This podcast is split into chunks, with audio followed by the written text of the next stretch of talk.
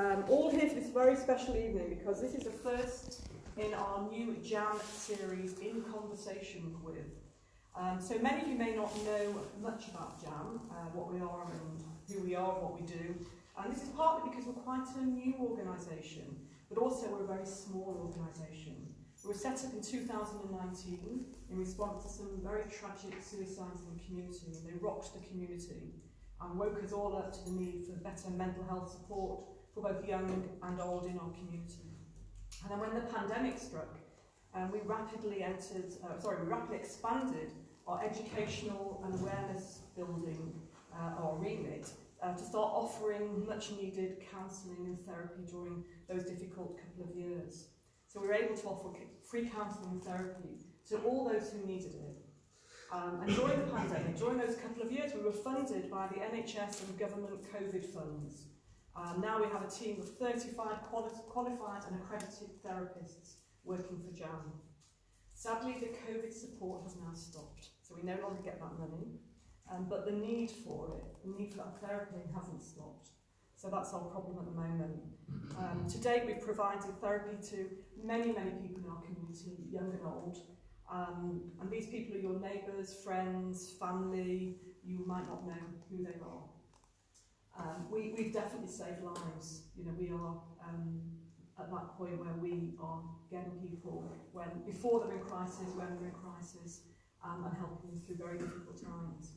But we are operating hand to mouth. Uh, and unlike most other charities in Manchester, we don't have a paid marketing team. That's why you might not know much about what we do. Wherever we go, people say, what's Jam? You know, we're not heard much about you. And that's because we are so small. We don't have these big marketing teams. We don't have any marketing team, actually. Um, we don't even have, we don't have a paid CEO or anything like that. We're so tiny. We actually have one full-time member of staff, and that's our wonderful Kate, who's our project manager. Uh, and we have also a part-time clinical lead, who's Daniel over there, who's also doing job. Um, and that's it. That means all your donations uh, and the donations from the community go directly to therapy. There are no overheads, we have no office, we don't have a photocopier. When we have to print things, it's a problem because we don't have the resources. So that's who we are and that's what we do. Um, these new Jam in Conversation series um, aim really to get people talking about mental health and how we can all better face challenges that life may throw at us.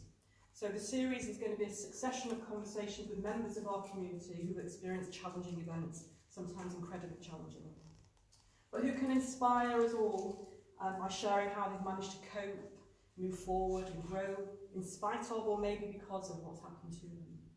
So tonight is bound to be an emotional evening, but I think we're all going to benefit in some way from Rabbi Benji Rickman's brave decision to speak tonight about his personal tragedy. So with that, I'm going to welcome you. Thank you very much for doing this tonight. And this is going to be a conversation, so I'm going to be asking questions. Okay, I hope you can all see and hear. Um, so, first of all, my first question to you is, um, why have you decided to speak today and here? I think I asked myself that question about 20 times this afternoon. It sounded like a good idea when we first pitched it. Um, I think people are generally scared of difficult conversations. I see it more and more in my day job in school, where whether it's certain staff members or parents have such a preference from protecting their kids in such a nauseating way that we're we're scared of ever putting ourselves or other people in a situation which is unpleasant. And I don't think that's necessarily smart. Life is full of unpleasant situations. Conversations that are difficult are always going to be part of our professional lives, whether it's ourselves to our boss or to a colleague or to someone that, need, that needs some, some guidance. And that, that's one thing. I think I want to just make it okay to have a complicated conversation. I don't think that in any way that our family or me doing this is, is special or, or brave. I just think when you're in a situation that we are, or we, where we are continuing to be, if you can help someone, then do so. I grew up with, with a dad who, who got ill in 1986. I was born in 78. You know, with he got meningitis, then ME, and he was pretty much ill for most of you know, most of my childhood. But yet, when he wasn't in bed, when he wasn't you know, in bed for many months, and he continued to work. So he continued doing his job. We even had a, a hotline from his office into our house, so no one knew where he was. Then, even when he was sick, we, he still looked to help people, and he did that. So I guess as a role model, I grew up with someone who was struggling with their health and living life as a sick person, but who never stopped being there for other people. And I guess that's what it is. It's sort of that's what I was taught. I was shown that. That doesn't matter what you're doing. If you can be of service to somebody else, then just get on and be of service. And not to a place where you're denigrating yourself or not looking after yourself, that would be self-defeating. But if you can, if you can cope, even if it's up and down, even if you're going a little bit backwards, but you, you're not completely falling apart, then be there to help other people. And that's probably what's playing in the back of my head. Well, that's that's amazing. I mean, I know that it's difficult because I know we've had some conversations and you've said to me, um, I can't think about that. You know, it's a different headspace. So I think the fact that you're here to give to other people and help other people is, is, is great. And um, I'm sure we're very grateful for that. But hopefully it won't be too uncomfortable for you. But can you tell us about Naftali then, for those of us who weren't fortunate to have known him, what, what was he like?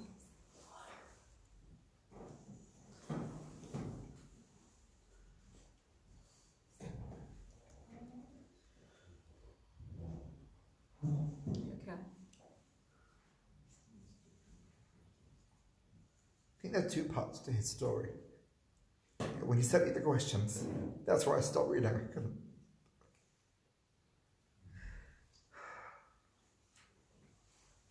There was Naphtali, I think, in Naphtali's head. He was 15 years old, he was almost, almost 16. It's bought his suit and his clothes for sixth form and Jewish grammar. You would have asked him if he was here now, he would say, I was stupid. Why was I? Why was he stupid? Because he was dyslexic and school was difficult. If you would say, what did I achieve? Oh, I achieved nothing. You know, he loved his siblings, loved his twin sister.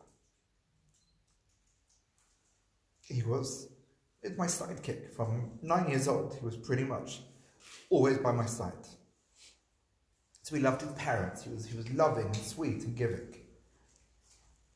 And then something happened, something something changed in those months that he was in hospital. A whole different Naphtali emerged. And I can say that with confidence and with pride because when we had to, you know, when we had to go back to that hospital for an outpatient appointment for one of our other kids, a place that I never wanted to go back to, but, but what do you do? That's a children's hospital. I asked behind the outpatient's desk, were the rheumatology team at work today, he said, yes, no, it was his consultant now, wanted to say hi. And some random guy, whether he was a porter or someone very, very junior in the hierarchy of the hospital, said, I remember him. Like, there was a child there that literally affected an entire hospital. And I was completely blown away that some random guy who was, wasn't part of the clinical team, wasn't on the wards, I didn't recognize him. There was the Naphtali that emerged who was so, he, he just grew in stature. Like his consultant took leave of absence after he passed away. Hey, it was it wasn't just you know we saw that one of the wards we were on a child was um, a child a young child passed away from cancer, and literally a few hours later it was business as usual on the ward. It was it was, it was really hard to experience that. Like the room was cleared out and then cleaned, and like someone else went into that room like now, in religious language, the angel of death had been dancing a few hours earlier, and it was business as usual. And here, his consultant took a leave of absence because she, she couldn't do it. The, the whole place just. When they came to our house during Shiva, and I'm jumping ahead in the, the chronology, but they came to visit us. The medical team. The medical team and the, the, the occupational therapist came in. They, I think four or five of them walked in one evening around seven o'clock. So he would never have believed that that's who he became.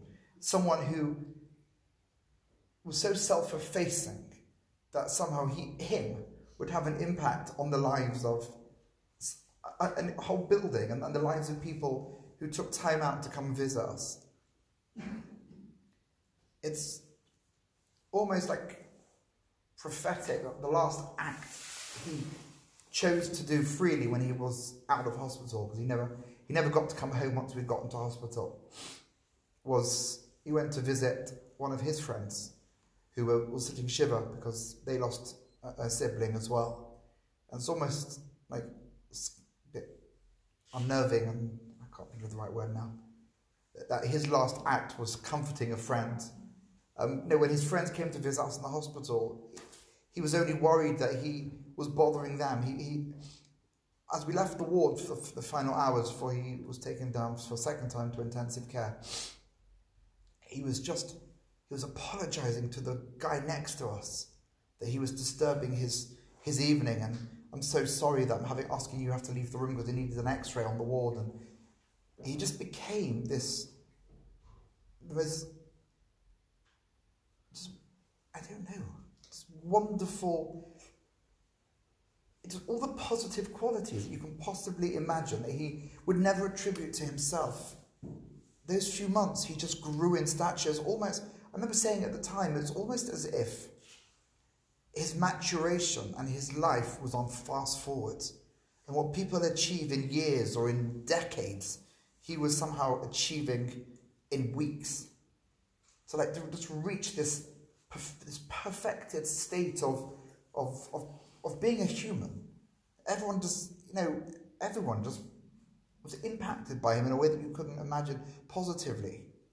Um, I mean, usually uh, you'd expect illness to bring out the worst in people. No, he, he it, it was just, it, it wasn't. He just, yeah, he just got more and more sublime, more and more beautiful as a human being.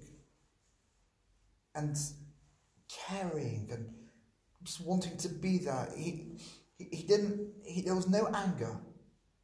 He, he cried, I said this to Shiva, I'm going back to memories now that I've sort of not accessed, but he, he it, it broke his heart that he couldn't shake the Arba Minim on sukkahs or couldn't come home to the sukkah. That things that you know, teenagers, and just so both on the on the interpersonal level, that he just grew in the most beautiful way, and that impact. I mean, was felt.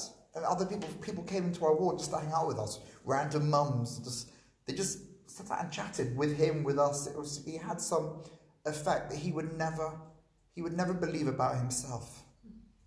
Um, and then afterwards, did we, and I, this I put in my in articles that I put for the, the Jewish Tribune newspaper, only afterwards did we discover the help that he'd given. And then, you know, kids come in from school, how was school today? Good, fine. You know, one or just monosyllabic grunts. No, then that's totally normal for teenagers. To expect any more, I think, is, is unreasonable as a parent. Or, or, you have the other extreme where they just don't stop talking. So there's no real middle place. We never heard of how he befriended a kid who had come from another school and having real difficult times and could have, God forbid, been a client here had it existed in the past and saved their lives and transformed. People wrote this to us. Boys shared stories that we never knew. He never came home. For him, it was just like, okay, so I'm going up to a kid in the playground who looks lonely and rejected, and I'm going to go and talk to him every single day for months. And, wow. and he never, he, we didn't know that.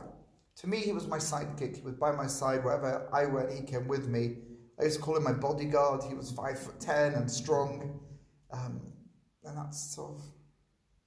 So we're holding on to this this split memory of who he was. The, the, the you know, when he got his GCSEs, we were, we were visiting my in-laws uh, in Florida, that uh, random family trip, no, sorry, he was. He was visiting. Went with his with his twin sister and his, and his big sister to visit the grandparents after the GCSEs. And he, but the day he got his results, he was so broken because school was difficult for him. Mm-hmm. We were just so happy. He, he passed every single GCSE. There was no, and we were, he, and it just, it just reinforced the way he felt about himself. And none of the things that he did do were for him anything to be credit credit worthy until we got all these letters and all these anecdotes from people. So actually, You've actually saved people from despair, and you were there, and your friends. You were the, he was the glue that kept his peers together, and some of them have really struggled, you regrettably since he passed away. Both from losing a friend, but not having that glue that seemed to keep everyone together. Well, thank you. So that that's how he coped. Um, that sounds incredible. How did you cope when he was ill? So let's do the right thing. Let's acknowledge that by and large, school gave me the time that I needed. And where they didn't, and where they're beginning to like not realize or not want to realize how serious he was, I mean, we were told it was in the top three or something of sick kids in the whole building, so children's hospital. So you get a sense of what that the proportions we were dealing with. Um, so I didn't have to deal with school, so that was good. How do we cope? Well, you've got responsibilities as a husband or wife to each other, so we take that seriously. You know, and you want to be there for the other. So we needed to be to be there. I'm not saying strong. Strong's a bad word because obviously we, we had fragile moments, but we were there consciously to support one another as a husband and wife. We had other children, mm. but we did spend almost every hour between waking up and night time in the hostel with him. We, we, we left first thing in the morning, we came back 10.30, you know, between 10 to 11 at night, um, almost every day for whatever it was, two plus months that we were there. Shabbos, we took it in turns. Yom Tov, um, other than Rosh Hashanah, when I was called out of shul from the bimah, get out of shul now, he's gone into intensive care. Um, and I was the chazan at the time, so that was, other than that, my, my wife did Yom Kippur, um, and Sukkot, yeah, she was there as well for that, but Shabbos we were, it was hard for both of us to let go. So, but we had to again, you have to make space. You no, no one parent can, I believe, should monopolise on who gets to be with the child. You both want it, and being at home is no easier than being there, and they both have struggles and difficulties. Um, but we did get to spend some good Shabbos together.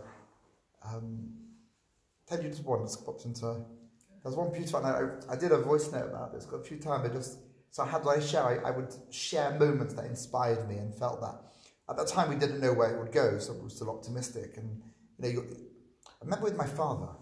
You know, my mum told me on the Purim, a week or so before he was going to pass away, that he probably that he wasn't going to make it. I mean, it was Tanit Esther, and you hear it. And was, my father had been ill anyway for about four weeks by then in intensive care in London, and he wasn't awake and he wasn't going anywhere.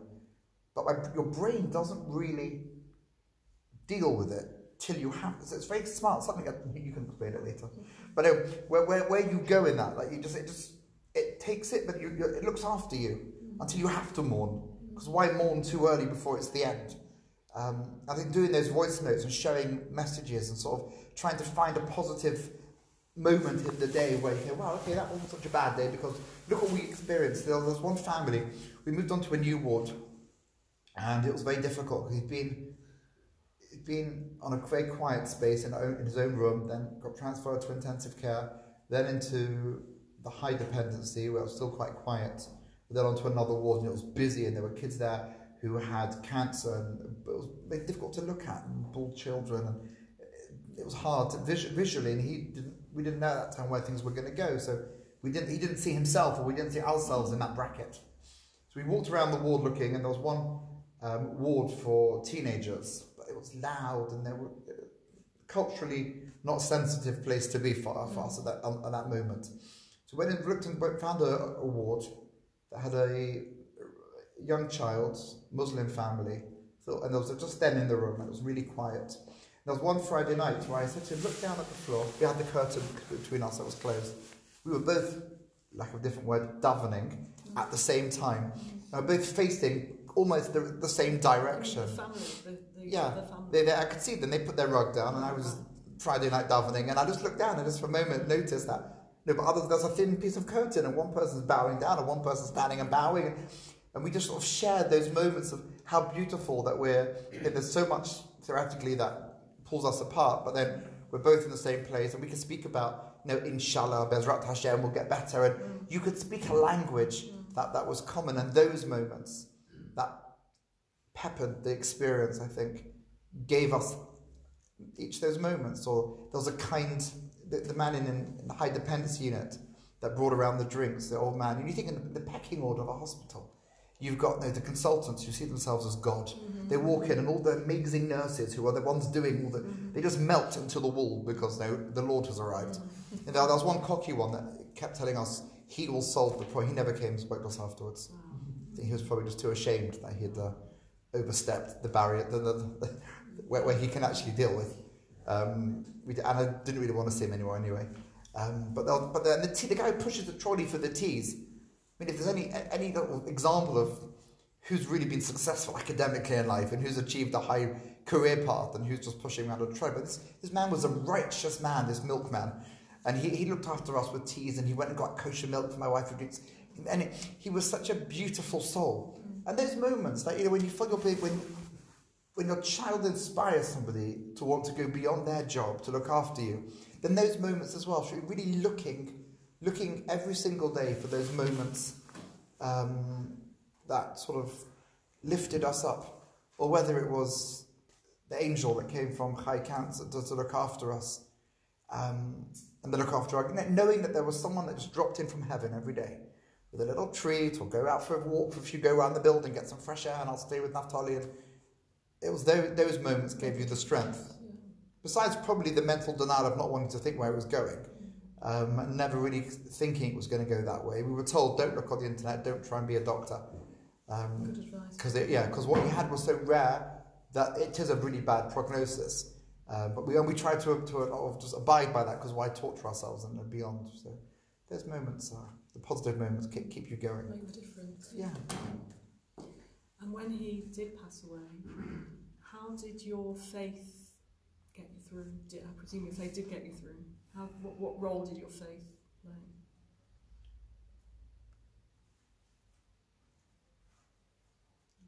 I think at that point, it was just a numbness and a pain that was just so acute, like literally heartbreak. And when I read this, when, we all heard last week of the husband of the lady who was killed, that his heart literally broke, I was there. It was, it was, it was painful, just unbearably painful. But I guess again, in that, go back to that first answer I gave, it's that knowledge that you've got responsibilities beyond yourself and you've got to hold on enough. You know, we've all seen the movies where they're barely holding on and they get rescued, and I think I felt that way. I found the Siddur an awful place to be. And I, the Siddur has texts that are particularly difficult. You speak about, for generation to generation, we will praise your name. Well, one of my generations isn't going to praise your name and you start reading the Siddur in a brand new way where, you, where, where all of a sudden words have meanings that you didn't have last week. It was just a sentence. Mm-hmm. And then I began to think, well, what about the people who never have children? What does our, our, our, prayer text do to them? And so, and when I had, I tried, I avoided davening too much in the Shiva house. I found saying the bracha Rafa'enu, now, so all of us know we read these texts so casually until it literally is what we what we experience, and we know the answer. You know, we're very good at saying, "Oh, God sometimes says no." Fine, lovely, but and we we can deal, but we, it's thank God, it's often not the most painful no in the world. We can deal with didn't get the job, didn't get the raise, didn't, and maybe it's just little things, and so it was. But we had someone. Two people came to our house at the end of the shiva one was the chief rabbi. He happened to be a Manchester Kim. He was actually going to visit Naphtali in hospital. He was coming to Manchester. And I'd spoken with his office. And he said to me he would love to come. And it wasn't about the chief rabbi. It wasn't about him giving my son any particular great spiritual concept to hold on to. I just wanted it for the nurses and the doc, well, mainly the nurses, and our, and our particular team, the consultants who were just brilliant and wonderful people. I wanted them to get the, the chizuk. I wanted them to just be uplifted. Like, here's the chief rabbi coming, say thank you to them. And I wanted them to hit, and he, the timings didn't work out, and he was in school the day after we finished sitting Shiva, and he came straight from King David straight to our house. Um, first, it was very weird that guys with guns were guarding my house. That was just, that, just, that was a thing. That was just an unusual moment. Mean, he spoke about his own daughter that, who passed away, and he said something to me. I mean, he was there for quite a while, but the one bit that I remember, and I hope I've tried in some way to emulate this, he said his daughter was very happy, and Simcha was very much part of her, her life. And he's kept that going in the way that he tackles life, and the way he teaches, and the way he presents himself. And I like that. That's what that idea sort of began to just, just go into the brain. You no, there's no way you're ready for anything at that point. But just that, that idea begins. No, you've got you can't change the reality, but you can channel the energy of that person um, going forward. And the other was a Holocaust survivor whose name I can't remember. He also happened to be in Manchester. H brought him over at the time, and he had lost in the Holocaust 150 of the you know, wider family. And he, you know, and I just I was asking, how do you continue? And obviously, it's very different than it's past and present, and his Baruch Hashem built a most glorious empire of a family, and he was the most wonderful man in his 90s. And he gave an anecdote, and sort of the, the, the bottom line was there are answers, but you've got to be in heaven to find them out, and he was in no rush to find out to, to go to heaven just yet. And I think, you know, there's stuff to do. Hand on heart, we've, you know, has the thought of getting back into bed or not getting out of bed occurred to me since he passed away? Absolutely. But we, I never did it. There wasn't one day after I got up that I went back to bed because of it, and I never didn't get up. Um, and that's probably a sense of duty, a duty to the living. You can't change. And so it's the faith was I can't understand it. I think a lot of we're living in a time when because of the internet, we think arrogantly, I can use that word, that we have so much access to knowledge today. Mm. And almost we demand our right to know everything. Information. Inform- yeah, but I don't, I, I've, I don't, I'm not that victim. I don't fall into that category of needing to know everything. There are things that I'm happy that I don't need to know, and it doesn't bother me if I don't know them. And this, you know, I, Tragedies and sadness are part of life. And there's no suggestion that you categorize what, what happened to us as not a tragedy or not as sad. It's, it's profoundly as such. The head of, one of the heads of my yeshiva, Rav Yehuda Amital, was also a Holocaust survivor. And he quoted often to us a verse in, in the book of Shemot where Hashem says, For Anshe Kodesh Tihunli, be holy people to me. And he quoted the teaching of the Kotzker Rebbe, he said, God's got enough angels. He wants us to be holy people. Meaning, people who get tired, people who get stressed, people that have emotions. We're not meant to be angels. Angels are in heaven. We're meant to be people, regular people, with a whole gamut of human emotions. And there are times when I feel like I've perfected what Rabbi Nachman calls the silent scream. And there are times when I cry out loud. And the times when it's overwhelming, and times when you can cope. The first Seder night so he passed away in November. The first Seder night, I got through about seven seconds of Kiddush until I completely lost it. And then we sort of just, okay, we've got Seder night. Happened to work out it was during COVID, and there was so much literature on how much of the Haggadah you can skip and still tick all the right. I'm not saying you can do that generally, or you really can, but you really shouldn't. But there, there are you, you, and knowing what I knew, we did a shortened version of say. For some people, it could be a long version, but for our family previously, it was a short version.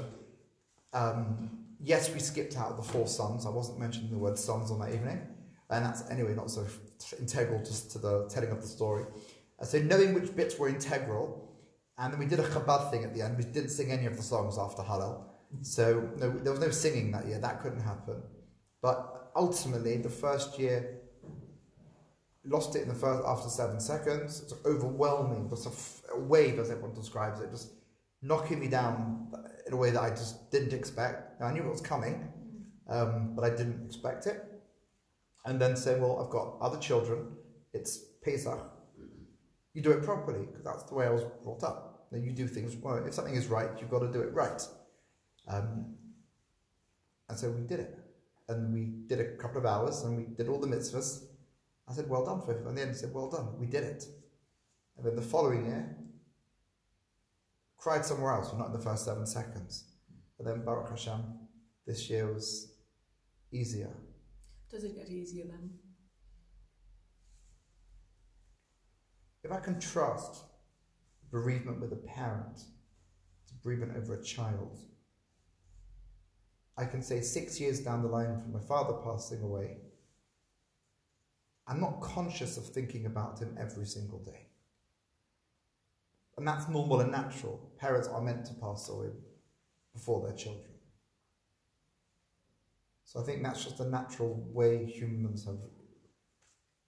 Good news word evolves. That's a dodgy word and whatever. Um, but I think with a ch- with a child, it's because it goes against the natural what, what, or what we perceive. But it's not really. That's also a truth. On the one hand, we say it, it goes against the natural flow of life. But I'm on a Facebook group um, of parents I've lost, and there's unfortunately thousands of people on this group. I'm not talking about you know, Africa malnutrition. I'm talking about regular first world countries, and whether it's the America, and that could be done to, to road uh, traffic, uh, Guns. gu- guns or, or drugs or just accidents. Unfortunately, you know, we, we say on one hand it's not natural because we think about chronology, but it happens and it happens all over the place. And there are lots of people, and there's some on that that group. I don't really look at, really look at it anymore. I used it at first. I found it comforting to be able to express things with people who knew exactly what I was saying and could just say something back, and it was meaningful because they were there, they, they were in that space. Um, I think we just live in that uncomfortable space, which has just become the new norm. If I compare it to, you know, if you're walking in the street and you get a stone in your shoe, so it's hurt. So you might want to keep walking for a bit, or you want to maybe take the shoe off and take the stone out.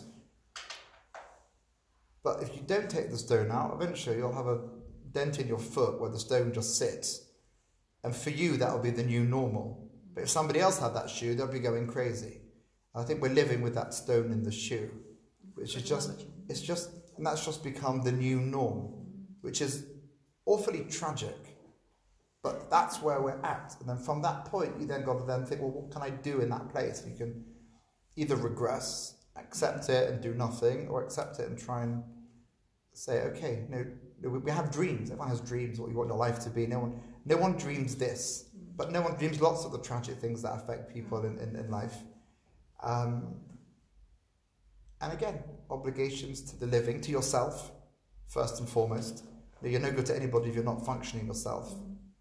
Um, and to just make that journey, maybe this is also part of what I'm here tonight. Just you know, if, if, having awkward conversations is something that I want people to experience, and being um, being agitated is not a bad thing. We can't just molly, mollycoddle everyone and wrap them up in cotton wool. Then having a life which is a bit upside down and saying that's okay and stop wishing it all to be rosy all the time is, I think, a more realistic. Now, somebody wanted to claim, some rabbi that came, that you know he's going to come back to us in a dream and tell us, "Mummy, Daddy, it's all okay."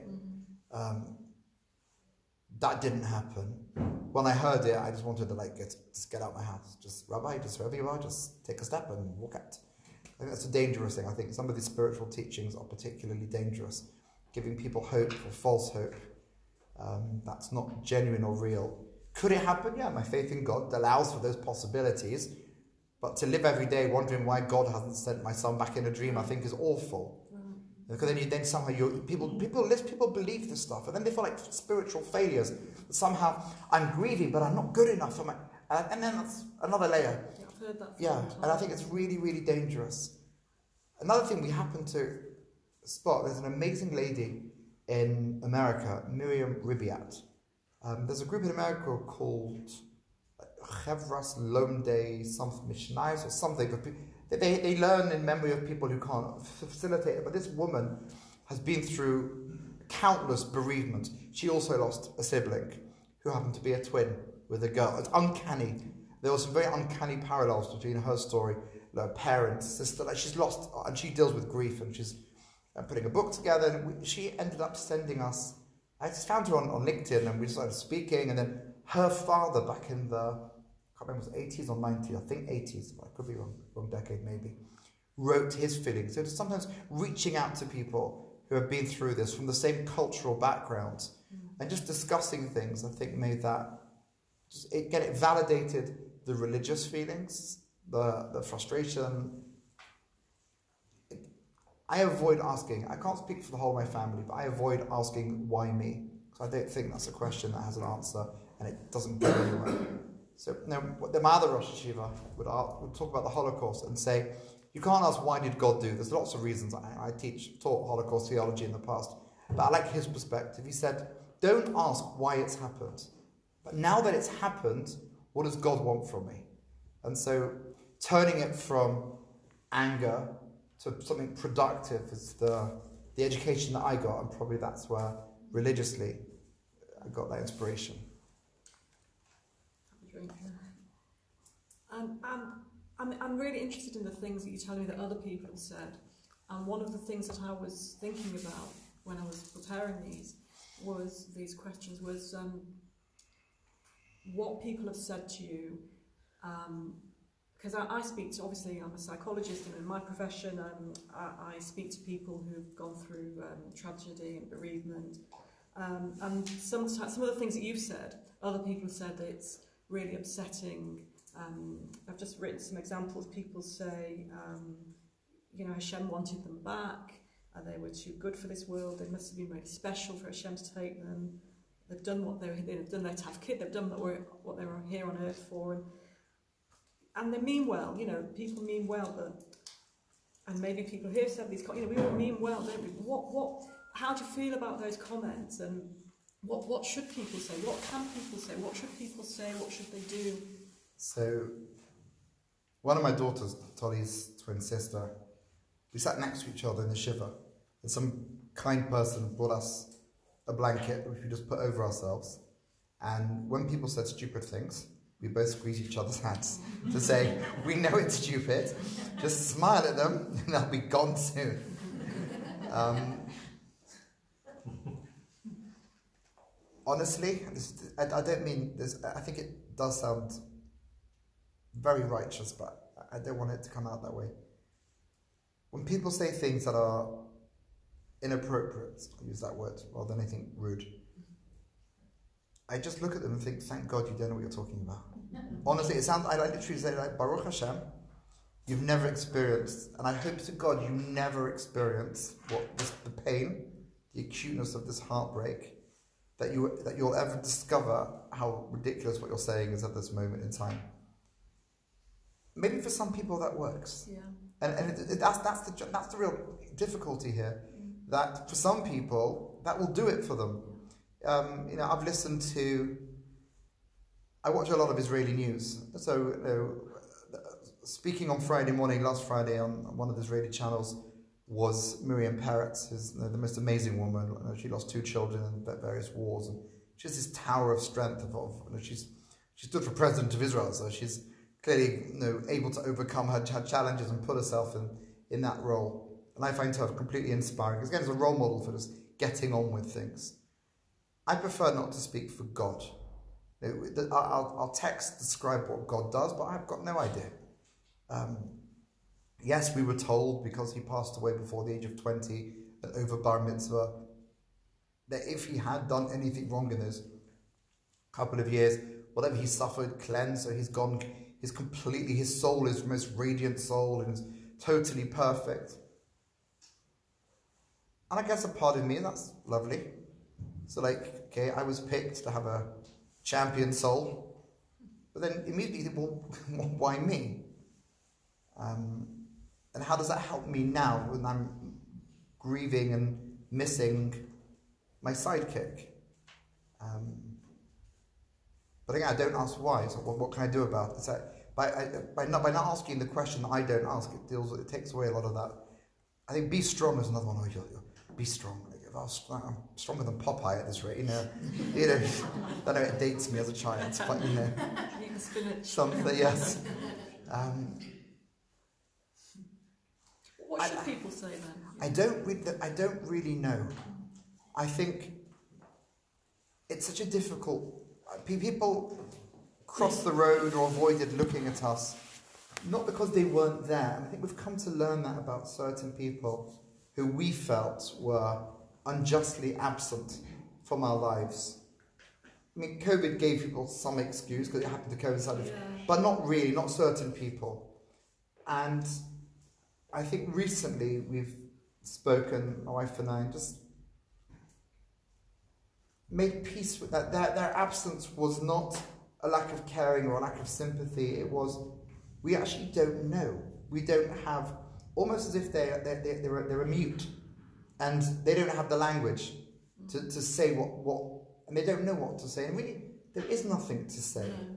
A, a good friend of ours turned up Friday after Friday with treats for Shabbos, dips for salad, pomelos, random things that you know, like pomelos. Just putting it out there.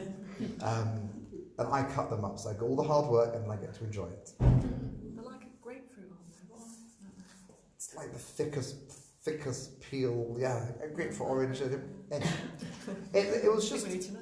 it was just the the unrequested, just the the, sponta- the spontaneity of just turning up, and we didn't need it. We no, we shopped, we cooked, we never sort of got hold of Shows Shabbos. they're thinking of Yeah, it was just something little, and it wasn't it wasn't the cost of the gift. It was just that the gesture, um, and that was just sweet, and it was nice, and it became maybe after a few weeks like a little bit awkward, but then it sort of just became part of how we were going to cope with the week, looking forward to the visit. Um, so it was those that felt capable, and not to judge. I think it's maybe it goes back. Mean, the, my brain's sort of creating a theme out of this because we don't have conversations that are difficult. Because we don't want to feel upset. We don't want to show our emotions on the outside. It's all sort of very hidden. And we apologize in our culture for everything. Sorry, I'm crying. But why should you be sorry you're crying? Some things are just going to trigger that wave of emotions, but actually, it's beautiful. If okay. no, if you can cry over somebody's name, like before in question two, it's because the love is so deep that it's just overwhelming, and the personality is so it's a yearning that just transcends our vocabulary. We humanity hasn't developed a, a lexicon of words that, that captures the depth of, of, of feeling, and so actually the tears make me proud that there was someone there worthy of being cried over. In my, in my other job with Holy Law, I've stood there at funerals. I mean, Agecroft is a particularly complicated place to be, that's where he's buried. But I've, I've conducted services in Agecroft a bunch of times Since. since. And there was one time that I came home and I, w- I had to just go to bed. Not because cause there was a, a person passed away and literally the family just spoke drivel about grandpa and spoke about how he used to take the remote control and cousin Jimmy, you've got his anger and cousin Becky, you've got his... sen-" I'm like, this man lived to his mid 80s and they, they stood there in front of his coffin and there was nothing about the person's life that they could speak about that was meaningful. And I, I was, I came home, I was like, oh, it was awful. It really upset me that they, that this person had lived all these years and there was nothing there. And I think when, when if you are so moved over the death of someone, it's because there was something very special there. That that's gone. And you're, you're, you're mourning that as well, the, the uniqueness of that life that you would imagine could have achieved so much more. So I think people don't know how to speak. Sometimes they say it wrong. If they're going to say it wrong, you've got two options. You either be angry at them and fall out with everybody and just be bitter. There's no, there's no what does that help? That doesn't help you. Being bitter just makes things worse. Or you can just say that thank God they have no idea what they're talking about, and give them a bracha that you should never know what it's what, what this is like, and realize that they're trying. The people who cross the road, again, you could either be bitter or believe that they just they feel inept. They don't know what to say, and maybe deep down they're just crying with you, or that maybe that they're also broken, and they just it's so painful for them to talk to you that they can't do it. And we do believe, you know, that Hashem, whatever this means, Can't, it's just me, but know, Hashem gives you what you can cope with. So let's, say, let, let's go with that for a moment. So go, go with that, head, that headspace. Hashem gives you what you can cope with. So the other person is grieving, but they weren't given that challenge. They're just grieving by association. Mm. So they really can't cope with it. So how do we expect them to be able to deal with that in the way that I'm dealing with it? So maybe that they need more help till they can till they can cope. And so those that are through it, got the strength, the help from Hashem to, to get through it, to get up. I mean, I waking up each morning during Shiva, to have to go downstairs to welcome people for Shacharis in my own hat, it was it was like, like Groundhog Day, but in a really bad place. And it was just, it was, just, it was that those experiences were hell. But we got up. There wasn't one at the end. So something must be going on in a in a spiritual sense that you that you don't know it at the time, but you're given something that enables you to to function. And that could be that it was upbringing. It could be. And I do look back. I think maybe some of those experiences in my formative years that I needed to be strong. That I needed to, to, to dig into myself to cope with a situation created in the in that, that moment a stronger personality that didn't know existed. I didn't know existed. That no one could know that exists. And maybe all of us sort of have that capacity, but I pray that no one ever has to be strongest person. Amen. When you um, talk, I mean, you talk about functioning and being strong, and afterwards, how did you go back to school? I mean, you, you, you're in a job where you're surrounded by, By 14 teenagers. or 15 year old kids. Yeah. You know. That, that's one of God's sense of humour moments. I always put it that way. That's me being polite to God. Um, yes, it would have been easier to go back to a desk job. Yeah. Um, so we finished Shiva, and then we waited at home for the, during the first month. We didn't really do too much. All of us were just at home. And then I said, I said to everyone, January we're all going back to our to our, to our normal lives. No, It's enough. We can either be hermits forever. I mean, even before that, back in shul, um, at the time I didn't really appreciate it, but Rabbi Chazan, bless him, pushed me to continue my job as the Chazan in shul. now, benching Rosh Chodesh has the word Chaim quite a lot in that. And there was I, less than two and a half weeks of losing my son, davening about having a month full of life, a life, a life, a life. Now, I do a little trick, which, whatever it is in psychology, that when it gets overwhelming, I s- either take a nail and just sort of push it down onto my thumb. Then the brain goes, ow, and it sort of knocks it off the thoughts. Um, and I think I probably did the whole prayer doing that. But I got through that. I mean, he wanted me to go back to, to, to begin the process of healing. And the only way I was going to do that process of healing was by getting back into the rhythm of life. And I pushed myself, and he encouraged it to do that. Then I remember during that first month, I, we also give out certificates or treats when it's a kid's birthday. And there was a kid there, Where? In in school? shul, In shul. I'm sure, celebrate all the, the youngest kids, their birthdays from like zero, zero to 12 year olds. And there was a kid with the name Naftali. Um, and then there's people, in, there's a family in Shul, an older man, older gentleman, whose father has exactly the same Hebrew name as my son. So, like, when they get called up for Levi, and I hear the words Naftali Meir, it's like, whew, it, you know, every time they get called up, it's like, it, it, but, you know, that's that unpleasant balance. And I know from them, they, they made a comment at the beginning, I don't know if they still remember the comment, but they felt uneasy by their fathers. It's like they didn't like their own name now because it was in his early months. It was it was complicated, um, but we got on with things. And then I said, right, I'm going back to school. There's no point in December. I wasn't going to sit in a class in silence watching kids do winter exams. There was no value. And I went in one time before just to get back into the building. I sat in the car park, flood just flooded tears. Um, but I'm like, okay, let's do this. Wipe the tears away. Got out of the car, and colleagues are are very precious. We've got some amazing colleagues at school. Um, I had to fight off the desire to hug me from some of the female colleagues. Stroke, arm a lot of arm strokers. Um, But well, that's interesting though because they're, they're trying to.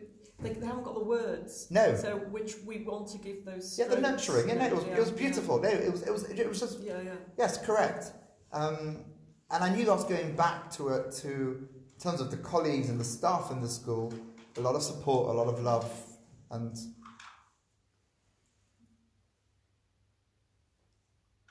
my role, one of the guess, characters that I play in school, is giving that to them.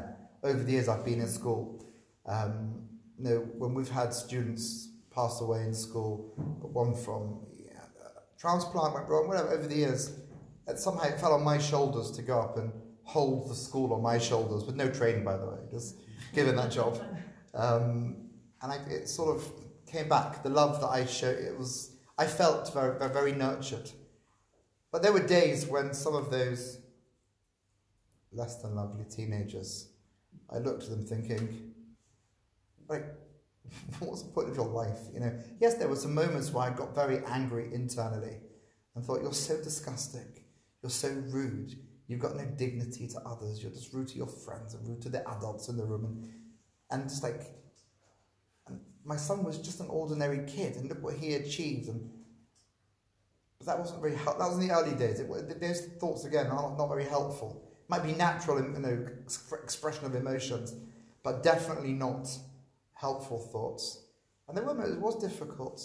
But again, this sense of, as the Torah commands us, "V'charta b'chayim," choose life, that I believe echoes through the books of the Torah. You know, there's that passage right at the beginning of Shemot where the midwives don't don't kill the babies, although Pharaoh wants to kill them, but says they, they cause the children to live. And it's that sense that the Torah is called the Torah of life. I thought, well, yeah, I don't have my son. But Let me try and give over. And in my talks in school, for sure, I, am channeling some of that energy. You do a lot, um, lot of these podcasts. Yes, and, and, the messages that I give over, this, this sense of reaching out to each other and being there and being sensitive to the needs of others, all the sort of the, the life that he had, um, the hidden life that we didn't know about him, and then the character that emerged in those months in the hospital. I sort of I speak about that, and I don't always speak about it frontally and include his name in the conversation, but I think I'm channeling that type of personality. It was such a beautiful personality. Again, that sense that the hospital grieved over him. And the cards we received from some other, I'm just thinking now, the cards we got from, from the other nurses on the ward who couldn't come to our house. I mean, they saw death on that ward. That was a, you know, a cat oncology ward, a rheumatology. They, they saw horrible things and to try and encourage others to be a bit more, a bit more like he was.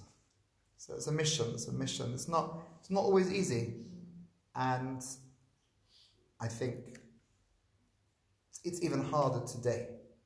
COVID has definitely impacted our teenagers in ways that will emerge more and more as the data gets, as people do research and the data comes out. Some of them are really struggling with personal skills, with resilience. Like a, lot of these things.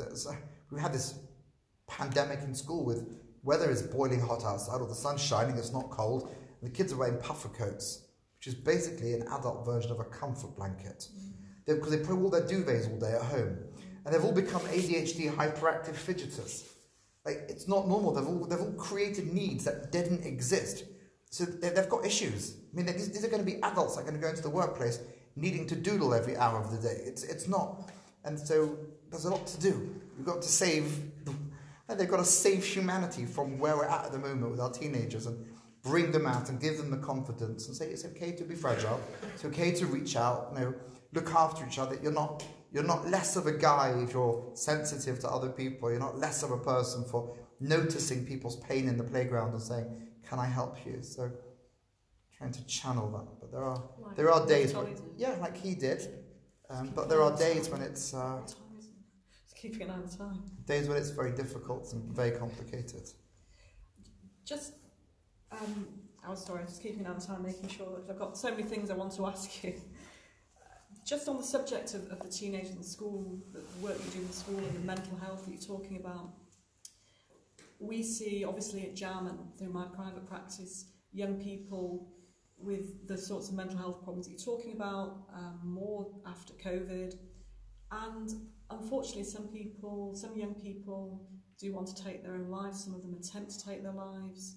Some of them self-harm. Um, and it's interesting actually how you talk about the thumbtack hmm. thing, mm. um, which is some people, I'm not saying it's self-harm, it's a good alternative mm. to mm-hmm. self-harm, but people do that as a, a distraction or as a way to have a pain they can focus on rather than the pain in their head. Uh, but I just wonder how, how you, you get your head round this idea that there are some people the same age as Naftali who want to take their lives and he wanted to live.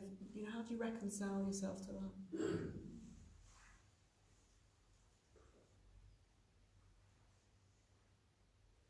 Just with love towards those people. I don't think anyone can you know, if someone's in, in pain and they want to escape, to leave where they're at, you know, not everyone has a dynamic in their lives that they feel they can talk to anybody. It's just it makes sense. It makes sense on a human level. If you're talking about a religious level, no, the concept a no. It doesn't start for me because on a Jewish spiritual teachings, you know, body and soul separate. The neshama is fully aware of what's going on and is stuck. It doesn't go anywhere. It continues to. It doesn't know it's dead. It doesn't know where it's going, and it's it's awful for them. And that's that's in mean terms- if somebody takes them Yes, that's that's in the Jewish mystical teachings. It's, it's not a simple thing at all. Someone leaves, they passes away at the right time. The soul's got a journey. They take their life. It's, it's from, from the spiritual teachings. It's very complicated. Um, but on a human level, if you put that to one side and sort of don't look through that, that prism, I can understand. No, life is very painful and very bleak for many people. I think the education system does not help. I think school is an awful place for lots of people. That it's just it, it pushes them down. I don't know what the correct. I don't think it, or I don't think there is a correct structure for a school. For example, schools that stream the by ability, the weakest members define themselves as being doomed to failure, and that they just label themselves and then they don't try. So self fulfilling prophecy. The brighter kids could have the other that other experience. They're so pressured, and then the failure of the fear of failure. There's so many students answer a question with the words, "I'm probably wrong, but." Now that's a genius, genius response to a question. It means they're always going to be right. If they give the wrong answer, I told you I was going to be wrong. They completely shield themselves from ever being wrong. And if they were right, well, no one's going to remember that I was probably wrong because they're going to be praised for what they've just said. So they protect themselves. So there's a total fear on both sides of the spectrum. The middle ones just sort of muddle through and they can go in either direction. There's a tremendous amount of pressure for young people today. Know, when I used to walk home and walk past a non-Jewish school that would mug us in Hendon, coming home from Hasmonean. So what did you have when I, when I went to school in the you late 80s and early 90s? You had 20p or 25p in your pocket that you bought the Mars bar from the kids in the playground that were selling. Okay, now you've got hundreds of pounds worth of gadgets on you. There's a responsibility there that weighs on their shoulders. There's so much more in life that, that, that challenges young people that you know we, we, we brought our children up a certain way our, our own background gave us certain perspectives my wife and I and maybe we could do whatever job we did with our children um, and that gave Naftali his ability to, to, to respond in that way other people you know it's the afternoon. I think maybe I'm, I do the mental health things because I'm sensitive to their pain and aware of it and I've seen it I've seen there were one of the wards water was on there were teenagers there that you just think they're so desperate to live because their lives have been put on pause through sickness and they would give anything just to be normal and they just need they- they- no one needs judging and no one needs to be questioned in that way if someone's in that place then rather than asking how can you contemplate that? So what can we do to stop you feeling that? To me is the only question. And you know, and if God forbid it goes in that awful place, then again, no judgment, no questioning.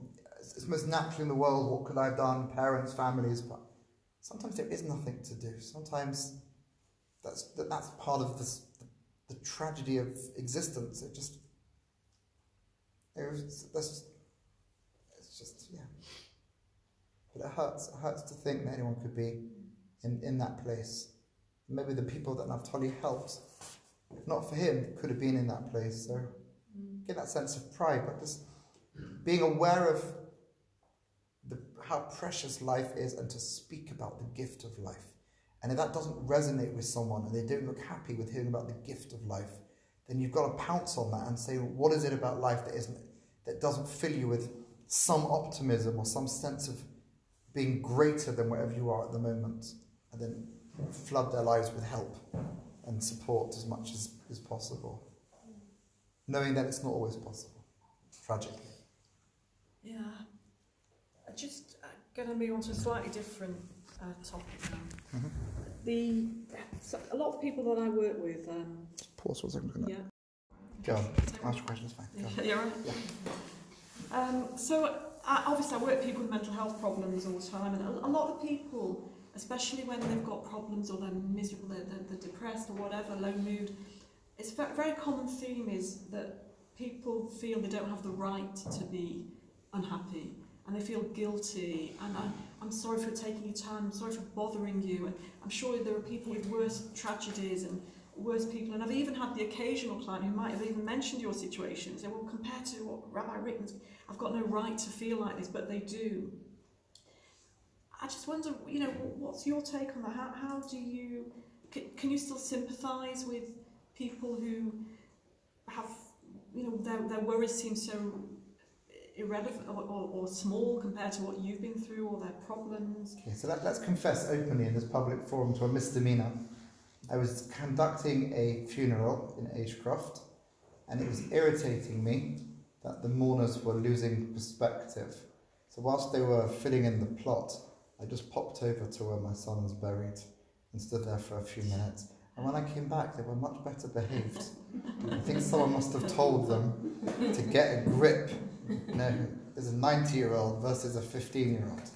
Now, that's not entirely cheeky of me because there is a story in the Talmud where one of the rabbis, you know, 2,000 years ago, it was quite common, lost 10 children and took the bone of something, whatever, of his final son to comfort others to say, you know, everyone can, I'm here to look after you. Like, again, no one can judge. No one can judge the impact of a loss or of a a moment of grief or of a perceived failure and the impact it has on anybody. I've gone to shiva houses and I've, I've been empathetic and sympathetic and I generally felt sad for the family that that's lost a relative, doesn't matter the age, it's still an emptiness in their life and what I know is that the emptiness will be easier to cope with over time, but right now they're feeling that, that feeling of being bereft and being having that gap in the heart. And that's where I take myself. I, no, I'm there. If, if, I'm, if I'm doing a job that's there for other people, then it's not about me or weighing up my loss against their loss. It's, it's individual. I think still as a society we do get embarrassed by our perceived lack of being strong men and women. And, and I don't know how that's going to change because you don't want everyone going on to the thing blabbering away the whole time to like you're kind of a society of everyone's just all the time pouring out their hearts because resilience demands that you've got to know the the, uh, the right limits of showing emotion and being able to to function and if all we're doing is all the time expressing ourselves and that's probably not so healthy either. Whatever anyone's going through they need someone to support if, if my pre- I, would, I would hate to imagine that my presence would make someone f- uh, supporting them at a funeral or an unveiling, whatever it might be, would be perceived by the family as actually adding to their grief because they now feel awkward expressing themselves. But thank God, as far as I'm aware, I've done quite a few in, uh, since November 19. Um, there was a stage where I couldn't say the bracha anymore going to the cemetery. I'd, I'd been there like crazy amounts for various things. People, whatever people are going through, they need support. And if I can support them and I'm available, then I'm there to support them and to help them understand what they're going through is their moment and they have every single right. And people should realize that. You know, it's not, it's, again, it's okay. It really is okay to feel weak, to need help. But we do. I, maybe I wouldn't be saying this if what we went through hadn't been so, of such magnitude. And I can feel confident saying it because it's one of those experiences that nobody wants to go through in life. Like really no one. Like you could justify losing your job, oh, I'll find something else, I'll do and that's okay, but there's no there's no replacement in this one. It's it's a finality and you know, just now for our daughter's wedding, which was just over there. So it's nice, nice to be back just over four a few weeks ago. You know, my wife and I promised her, I promised ourselves this was her wedding and this wasn't about who isn't there, it's about what's happening with our oldest child and the gorgeous guy that she, that she married. And I'm proud of the way we did that. It, it was absolutely draining afterwards. I mean, two weeks afterwards, we were still completely shattered. Not, not was late nights, that's irrelevant, but just the emotional toll of having to, to push the natural feelings of grief and wanting to talk, wanting to say, we didn't know. And, I'm, and she felt it, and people came away, and those that came from London said, that was a really happy wedding. And there was the potential for it not to have been a happy wedding. And so we promised ourselves to, you know, it's just got to know when to focus on the grief, know when to be happy, and that it's okay to take a night off. We're not, we're not worse parents for not, think, for not making it at the focus of the wedding, and we're better for it. And that juggling act is what we've started to, to make part of our life. You know, only, only God, and I mean this like with deep humility to the one above, could have brought together this concoction of having the Sefer Torah ceremony in memory of our son, which was booked a few months before my daughter started Shidduchim. So that was so Shabbos was the aufruf in Golders Green. We drove back after Shabbat. Sunday was the Sefer Torah. The end of the week was Pesach, and then there was the wedding. Now, no normal person, and I really mean that, no normal person would put together emotions that take you in such drastically different directions, all in the space of a few weeks. I mean, Pesach can drive the almost sane person insane just by itself, and let alone all the other things we put on either side of it. But that juggling is also okay. Like, it's okay, I think, to do that. And not, you know, when, when you're feeling low, to feel low. And when you're feeling happy, to be happy, and that's not a contradiction. And to live in that, in that balance is fine. I think I had a teacher once that, you know, that those amazing verses in Kohelet, Ecclesiastes chapter 3. There's a time for this and a time for that. This concept, you know, don't worry, be happy. He said, no, we're not human beings, because that, that sort of suggests a static mode of existence. You have to be happy. We're human becomings. And I love that concept because you have to then become whatever feeling or whatever mode is appropriate in the situation. And I think if we moved away from the sense of being as a static mode of how we have to live our lives and how we have to perceive ourselves and how we want other people to perceive us. Oh, that's always the intellectual one, that's the happy one, that's the thespian one, that's the sport. And move away from that, that, that one dimension sense of identity. And say, actually, this is a human being. And at times they will be this, becoming. And at times they'll become happy, and at times they'll become the dancer, and at times they'll become the person sitting on a low chair. That's okay. So I think we need a more complicated, a more nuanced sense of self and identity, and to redefine identity for the masses. So, and, we, and to have a hybrid. You know, we have my, my son-in-law, son-in-law, such a cute way of speaking. he's got he's got a new car, and he told me it's one of these. I didn't know they existed. It's a hybrid between automatic and manual. I have no idea why you want to bother with the clutch if you can does it by itself. But anyway, but maybe that's what we need. We need to have a hybrid sense of identity for all of us. Think about the things that make up our lives and say, I'm going to become whoever I want to, and this is who I am.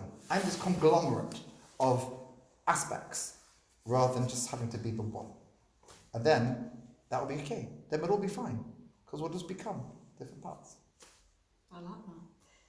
Did, did you find it hard to accept the, the, the being happy, you know, afterwards? Is it, it was it something, you know, a lot of people feel guilty to, to be happy. And you talk about that a lot, happiness. Yeah. No, but it's one of those cliched things that I'm trying to avoid tonight. But that cliched of the person who passed away doesn't want you to mourn forever, which is a true thing. No, no. If he knew that he was going to be, he didn't know. I mean, well, there's a lot of, lot of pain and says some things, and maybe he had some sense that he was, but we didn't know. When, when he went down to intensive care because he had breathing difficulties, which was eerily similar to what then became COVID a few months later, um, but we, we then were told that it would be advisable to put him into an induced coma. We didn't know that that would be that that would then never never come come around from that. Um, but I don't reckon. I know we, we if, if he would have said to her, he would never have said to her, "Would you be standard?" So again, I think it's about honouring his life. Honouring him is being happy. Honouring him and uh, projecting his energy and his essence, which in some strange way keeps us keeps us connected to Him. I think it's about continuing and rebuilding, and then that sense of obligation to our other children. They can't, otherwise, we're just creating a family of victims. in one sense, they are victims. My youngest child, when my daughter moved to Golders Green, almost went through a bereavement again because you know, he shared a room with Naftali.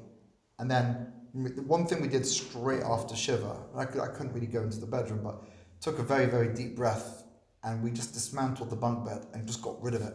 Like that visual without him, we needed just to redefine that space urgently.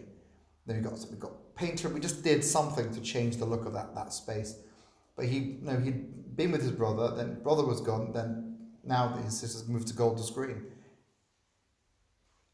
That could define the other children just as victims of, you know, of a bereavement, and then happy things to move away. But they were, we want them to, to, to, to seize life, to to build, to have their own families, to, to, to, grow up and be happy because we owe it to them and they you know and who knows what they will do for society or humanity so you know on the broader sense and I think the most remarkable and I mean this with all love for all my children but I think his twin sister who, who has gone through something that even I can't understand. The twin thing I used to I used to watch them on Shabbos walking in from shul together um, and there's disapproving stares from certain members of the further to the right community who thought, oh, boy and girl talking in the street, because they, they, they, cause they had this, they, they, were, they didn't know they were siblings, and they were so close, they would nudge each other, and they were literally, like, they had this, uh, twins, I, I, I can't explain it, there was a love there that transcended everything. There was an anecdote, I can't remember which way around, my wife would tell me I've got it probably the, the wrong way around, but when they were in kindergarten in Jewish day, they were like three, four years old, uh, one of them had the teacher had used a glove or a scarf for some winter display, and one of them went and said, "That's my brother, that's my sister," and took it back. Like they, they had this bond that just went beyond logic or went beyond everything. The fact that she is so driven, and such a remarkable young young woman, and is channeling her grief and her energy, her emptiness, that is more profound than us as parents. And I can't, I can't, you know, we look and we see when she's in pain, but she's seizing every opportunity to, to, to be the best in her education, to please God go off to SEMA and learn pharmacy and be the best in that realm. And, you know, the, the, the inspiration that she got from seeing how the clinicians and the pharmacists in the hospital tried to get him a medication that was unlicensed on a trial thing, on a, on a compassionate grounds, from Switzerland and every, all the discussions and the ethics and the uh, that she wanted to use her her pain to do good. That's inspi- that's uh, that's incredible, and I believe some of that is her, and some of that is the way my wife and I have conducted ourselves since, in that sense of choose life, let's keep going. And so people shouldn't feel guilty. People should just if they should feel loved, reach out we can talk about, we can share. I think I even, I'm completely mad. I was sent to a Shiva house straight after I finished in Shiva. I can't remember, it must have been for Tully. So yeah, someone, someone had a Shiva house and I had to go from shore. Like, which Meshuggah does that? But I guess Hashem's got plans. And I just went as if it was the most. But again, I'm gut. It's. I think my parents taught me this. no, look out for people you can help and just go and do it. I, know, people talk about free will and determinism. I don't, I don't think I've chosen this. I think it's a, something that I've was shown as a child, and it's just it's natural. It's just the way that I was brought up. I can't take credit for what I was taught. It just is. Some things you have chosen, for example, joining Jam. Um, why did you get involved in Jam? You're a trustee at Jam. You've chosen to do this this evening. You know, you have chosen those things. Why, why have you decided to do that? I've been teaching for 20 years and I'm so tired. But anyone got a better job offer? we'll talk. I've got till 31st of May. Um, I think I think there'll be people very upset if you leave. there are they, teenagers are a fascinating species subset of the human race in and of themselves. Somewhere between child and a human. There's just this thing called teenage. And the truth is that some people are fantastic educators, but lousy human beings and understand they're good at teaching information and getting a grade out of a person, but they're not good at the human touch. And I see it. I see I see struggle and see pain. Kids choose to talk to me. And Baruch Hashem, my colleagues as well, you know, they, they, they talk to us as the rabbis in the school. And recently we've got uh, a few non Jewish kids in our school, Christians, like probably not, not like people who are halakhically questionable, but Christian kids in the school because we've got spaces and the, the local authority Right. gave these kids. And these Christian girls are talking to me as well. Like they're, they're, they're coming up to the rabbis to share their problems. You- can't ignore that. You can't ignore the struggles and difficulties and the faces. And there's, a se- I have a sense sometimes in, in a school, it's all about looking at a behavior and judging it to either be good or bad without the holistic sense of why is someone doing that? What makes them act in that way? And it's that question that intrigues me and animates me, and I hopefully bring it into sort of look at a child differently. And also the adult, the adult world through my shul job and being there and listening to people and the adult world sharing challenges and asking for advice and guidance.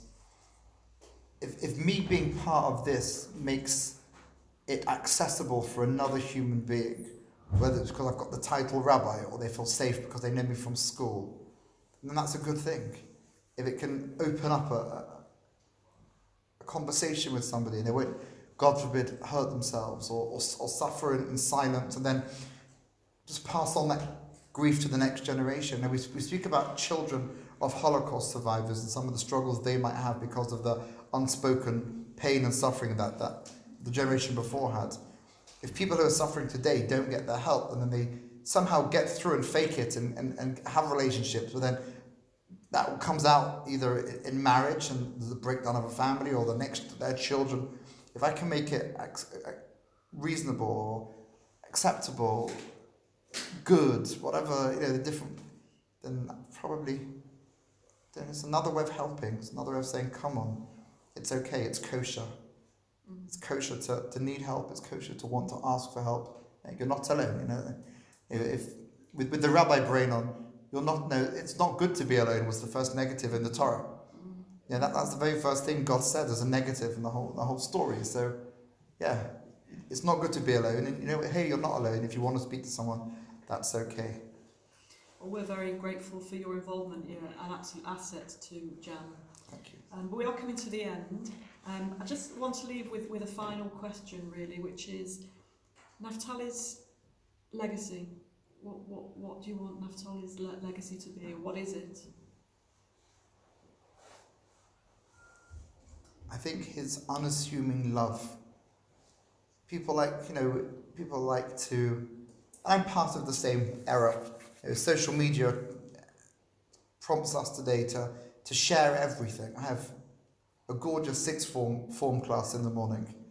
And the boys do their thing, and the girls take selfies and look at themselves in the mirror, and then they have to post their, their early morning selfie.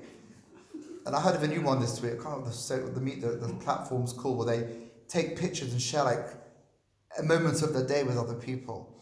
So we're all living in this crazy world where you've got to tell everybody everything you're doing and get everyone to like it. Otherwise, you're not. You're somehow deficient and not, not, a, not a successful human being unless everyone likes what you've posted. Well, there he was, in his own quiet way, literally saving people's lives, helping, being there, being the glue that holds people together with love and without bragging and with just his unassuming, pure nature. I think I would like to, try and channel that, So just to, you know, if, if there's a need to be public like tonight, if it can help somebody, then to go ahead and do that. But in the rest of the life, just to be there quietly, to guide people and support people, and to, to look out for people to put people in the center of everything that's being done to bring bring out the best in others and whilst, whilst you're doing that you ultimately succeed in bringing out the best the best in yourself It's a lovely way to end the session. So I'd really like to thank you.